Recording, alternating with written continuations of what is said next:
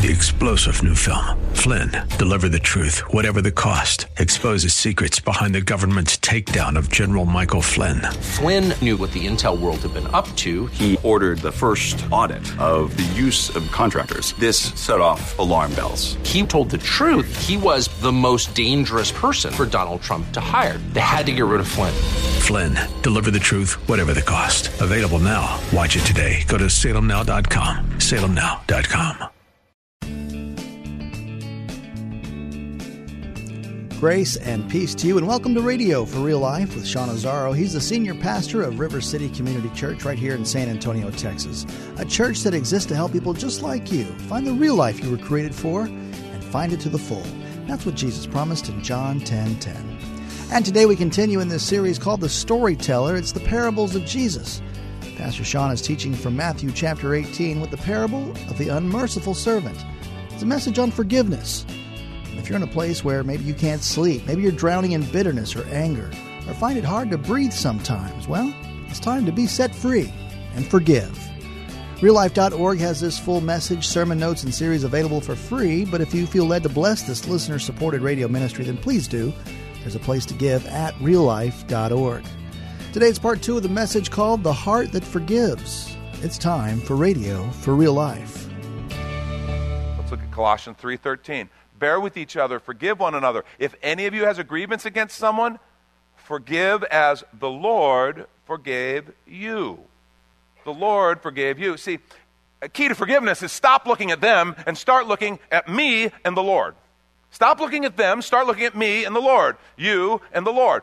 Because the minute I do that, the minute I stop looking so much at them and that offense and stop getting mad and going over in my head and just kind of re- rehearsing and just grinding my teeth, losing sleep, the minute I take my eyes off that and start looking at me, wait a minute, I'm a sinner who I've sure been forgiven a lot.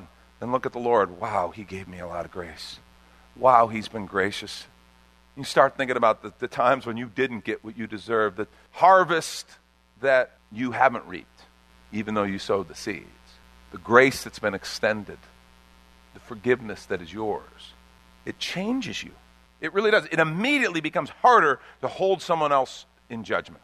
And you begin to yeah, I guess. Because what's funny is you begin to identify with that person who's sinned against you. You begin to identify as, I, I was the offender, and I was forgiven. And what's really cool is when you begin to identify with the Lord. I guess if He could be gracious to me, I guess I could be gracious to them. See, the secret is to change your focus. Stop focusing so much on them. If you're having a hard time forgiving, you're looking at the wrong persons. Start focusing on what what went on you and what you've been forgiven and the one who has so graciously forgiven you. The heart that can't forgive forgiveness is a heart that won't receive forgiveness. A second truth unforgiveness impacts your whole community. And th- this, I'm glad Jesus included the other servants and how appalled they were and how they were affected by this. Unforgiveness impacts your whole community. It's not just between you and, quote, the unforgiven. You know, he or she of whom we do not speak. You know, you can just call them the unforgiven. It's not just between you and them, because it really does. It just kind of bleeds out over everyone around you. I uh, have a family member who, I mean, truly sweet and thoughtful and kind, but who has been wounded multiple times and cannot let those wounds go. And as I've watched her throughout the years, not just me, other family members, it's like everybody recognizes, watch just her become hard and bitter, and it always comes up, and it's always there. It's right below the surface. It's, it's one of these things that is just heartbreaking to see. And everybody knows it. I mean, it's not, you don't have to say anything about it. It's just like you're around for a little bit and it's just everywhere. It changes the atmosphere in the room. And it's like, ugh. It's not just between you and the unforgiven, everybody feels it. Had a pastor friend who we were on staff at a church together years ago, and uh, neat guy, fun guy, kind of carefree. Um, you know, just, a, just the type of guy who everybody loved because of just he had that carefree kind of spirit with people. And uh, the church we were at, he got wounded by the senior leader, and pretty bad. He, you know, it was legit. I mean, it, it was hurt. And so he was there for a little while longer, and then he left. But he ended up going back to his home state and ended up becoming pastor of a really cool church. It was really a neat kind of situation for him. And of course, we were friends, and several times throughout the years after that, I would be, visit him. I'd be there, and we'd swing by, and we'd hang out with him a little bit. And we'd have a great time until that thing came up somehow. And you tried to stay away from it because when it did, this guy, and it, I'm telling you, it didn't just ruin the next hour or the lunch or even the afternoon, it would ruin the entire visit. Because he would go to this dark place and it would just get uncomfortable. And this anger would come up and it would just be there. And this normally gregarious, fun, easygoing guy would just become sullen and angry. And it was just like, okay, bye. You try to turn it. You try to turn it away. You know how you try to t- kind of turn something away and kind of change the subject and get, go go to another place, and just for a little while it works, and then then we're back. Oh, god, here we are. Okay, we're back. It was horrible, and, and went next time, great for a little while, and then the thing somehow, and it always somehow got there because it didn't take much. And then a few years later, I heard he left his ministry, left his wife family, and they had a great family, great family. Family blew up. And it was just like, man, you could see it coming. He had a great thing going.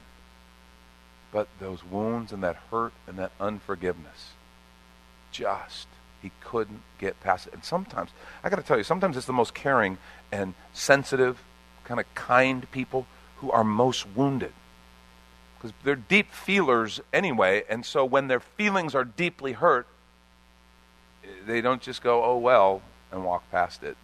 There has to be a process of healing. And it was just sad to watch this brother who I, man, thought so much of, to watch him spiral down and lose so much, all because of unforgiveness and anger. See, something happens, you become graceless and everybody around you knows it. Because it's not just towards the person who you can't forgive. No, it actually ends up flowing out because that anger comes out in other ways with other people. And so you become a graceless person. You don't give grace. You become defined by anger. And any little thing can trigger it. And it's like when you start recognizing, hey, I'm angry and it has nothing to do with this situation I'm in right here or these people I'm with, that's a sign. What are you angry about?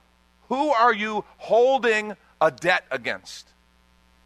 Who do you have unforgiveness towards? You become bitter. And that's when you just have that edge about you. You look at everything through kind of a dark lens. And you become judgmental. You start finding fault in everyone and everything. See, this whole passage we just read, the whole story is all part of a bigger passage talking about the church, kind of how we deal in relationships. And what Jesus is saying is forgiveness builds community. It brings life to a community, builds healthy community. Unforgiveness tears community down.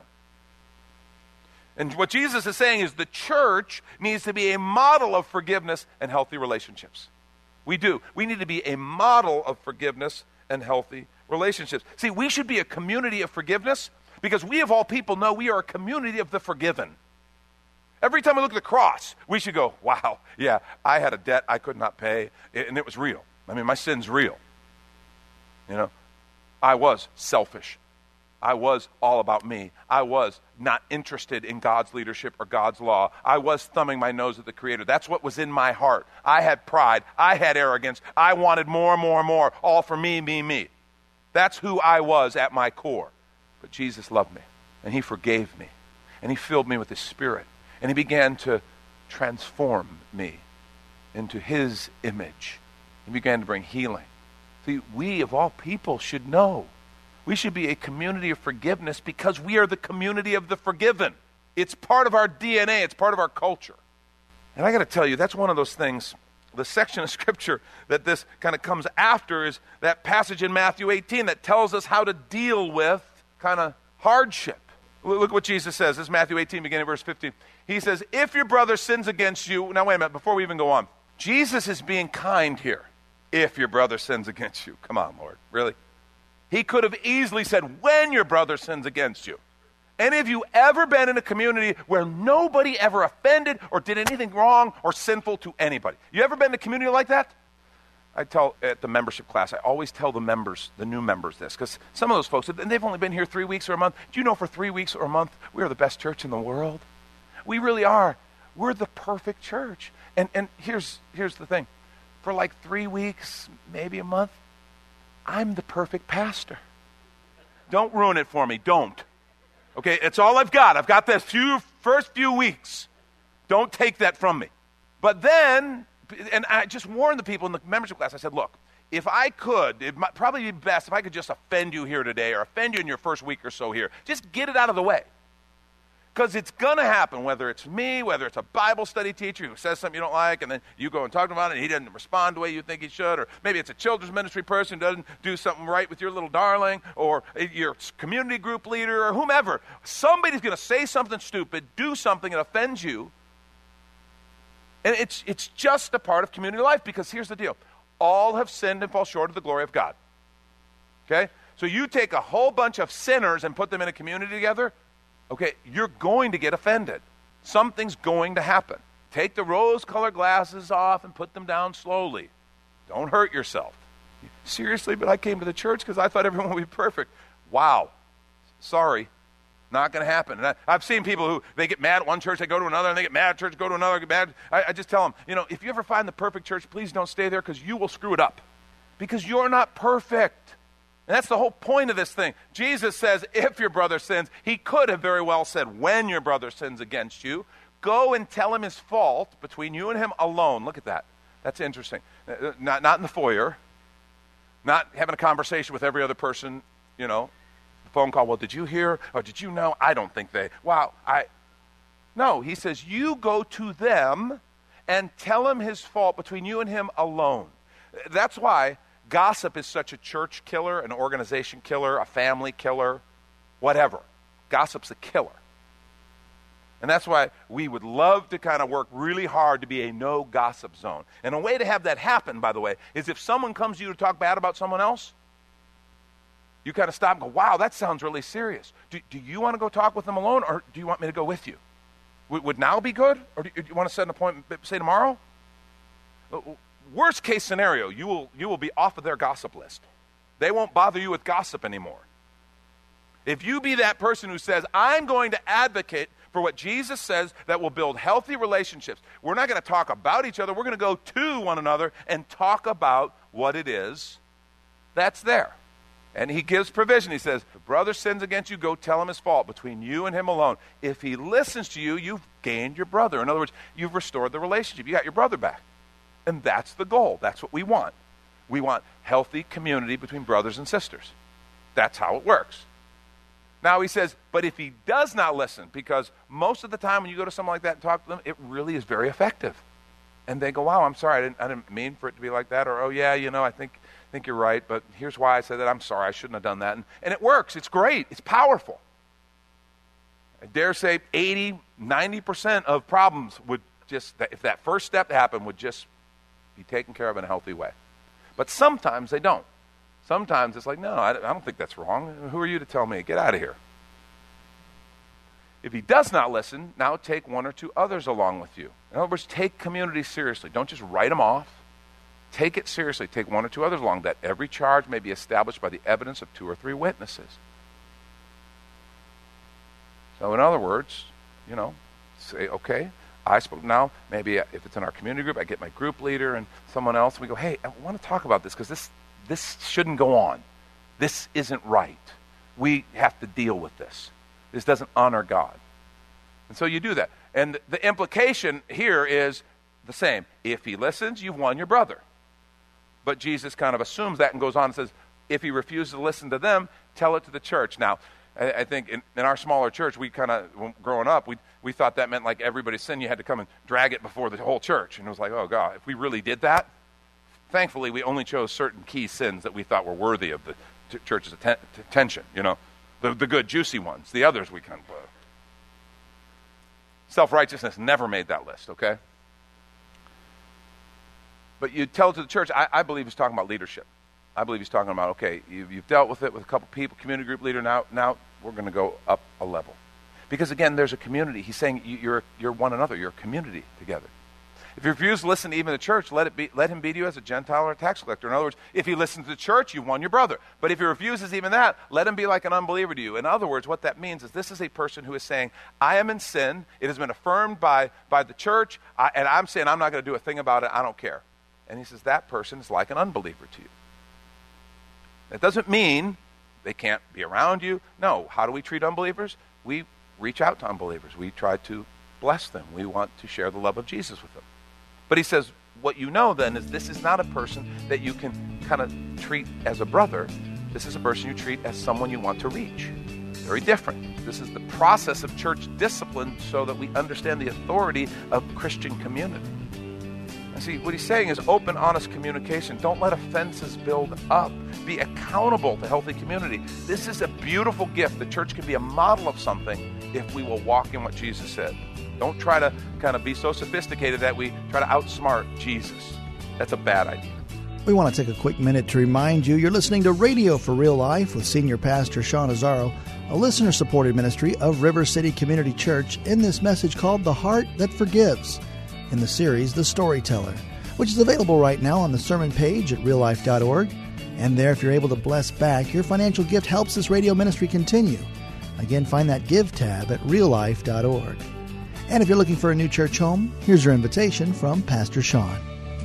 Do you ever look at your life and feel like you were made for something more? Jesus made a simple statement The thief comes to steal, kill, and destroy, but I came to give you abundant life, real life. I talk to a lot of people, and many seem to feel like they're settling for a whole lot less. Hi, I'm Sean Azzaro, pastor of River City Community Church, and we are so convinced that we were made for something better. We call ourselves a church for real life. I'd like to invite you to join us for one of our weekend gatherings, which are an exciting and artistic blend of music, reflection, and practical insights, all designed to explore the life that God meant for us. River City is located a mile and a half outside of Loop 1604 on Lookout Road across from Retama Park. Service times are Saturday at 5 p.m. and Sunday at 9:30 and 11:15 a.m. River City is a church for real life, so our home on the web is reallife.org. To find out more, visit us online at reallife.org. God created you for something very special. Come find out more at River City Community Church. And now the conclusion to the message The Heart That Forgives. This is radio for real life. Here's Pastor Sean. Heart that can't forgive, give forgiveness is a heart that won't receive forgiveness. Last thing, choosing forgiveness is choosing freedom. And, and this whole story is all about unforgiveness leads to bondage, literally illustrated by prison. Forgiveness leads to freedom. And, and I want to say, before you can worry about setting someone else free, you got to be free yourself. You have to, the, the whole point of this thing, whole point of this connection that Jesus is making between us forgiving others and God forgiving us is that before I can really even begin to forgive others, I have to understand and focus on how free I am in Christ. And I have to be set free. So the question is are you receiving God's forgiveness or are you living in a perpetual state of guilt and condemnation? Chances are, if you are living in a lot of unforgiveness towards someone else, you probably are dealing with a lot of guilt and condemnation of your own. My challenge is be set free in Jesus. Romans 8 1 says, Therefore, there is now no condemnation for those who are in Christ Jesus. If you're living under a lot of condemnation, that is not God's design for you. He wants to set you free. Why? Because through Christ Jesus, the law of the Spirit who gives life has set you free from the law of sin and death. Be set free, and then you can set others free. See, forgiveness is not saying, well, they're not worth it, forget them. Okay? That's not. That's burying it. That's putting it off. That's avoidance. No, forgiveness is saying, Jesus set me free. I'm setting them free. And, and I want you to hear this. Listen. I'm setting them free from the debt they owe me, because that's fundamentally what unforgiveness is. Unforgiveness says they hurt me and they shouldn't. They treated me badly and they should have treated me this way instead. In other words, they owe me Unforgiveness is I'm holding that debt. Forgiveness is saying, I am releasing them of that debt the way Jesus released me from my debt. And I want to suggest to you this is impossible without faith. Because it is by faith that you know how free you are and how forgiven you are. Okay? It's by faith that you know whatever I've lost, God will restore. And, and, and, some of you need to listen now, real carefully. Listen. Because some of you are sitting here going, I'm 50 years old. I've lost too much because of what they did to me. I can't go get that back. I want to challenge you. I want to say that is faulty thinking. Because in the scripture, in Joel, God prophesies to his people. And he says, I want to restore to you the years that the locusts have eaten. Wait a minute. How, how can he do that?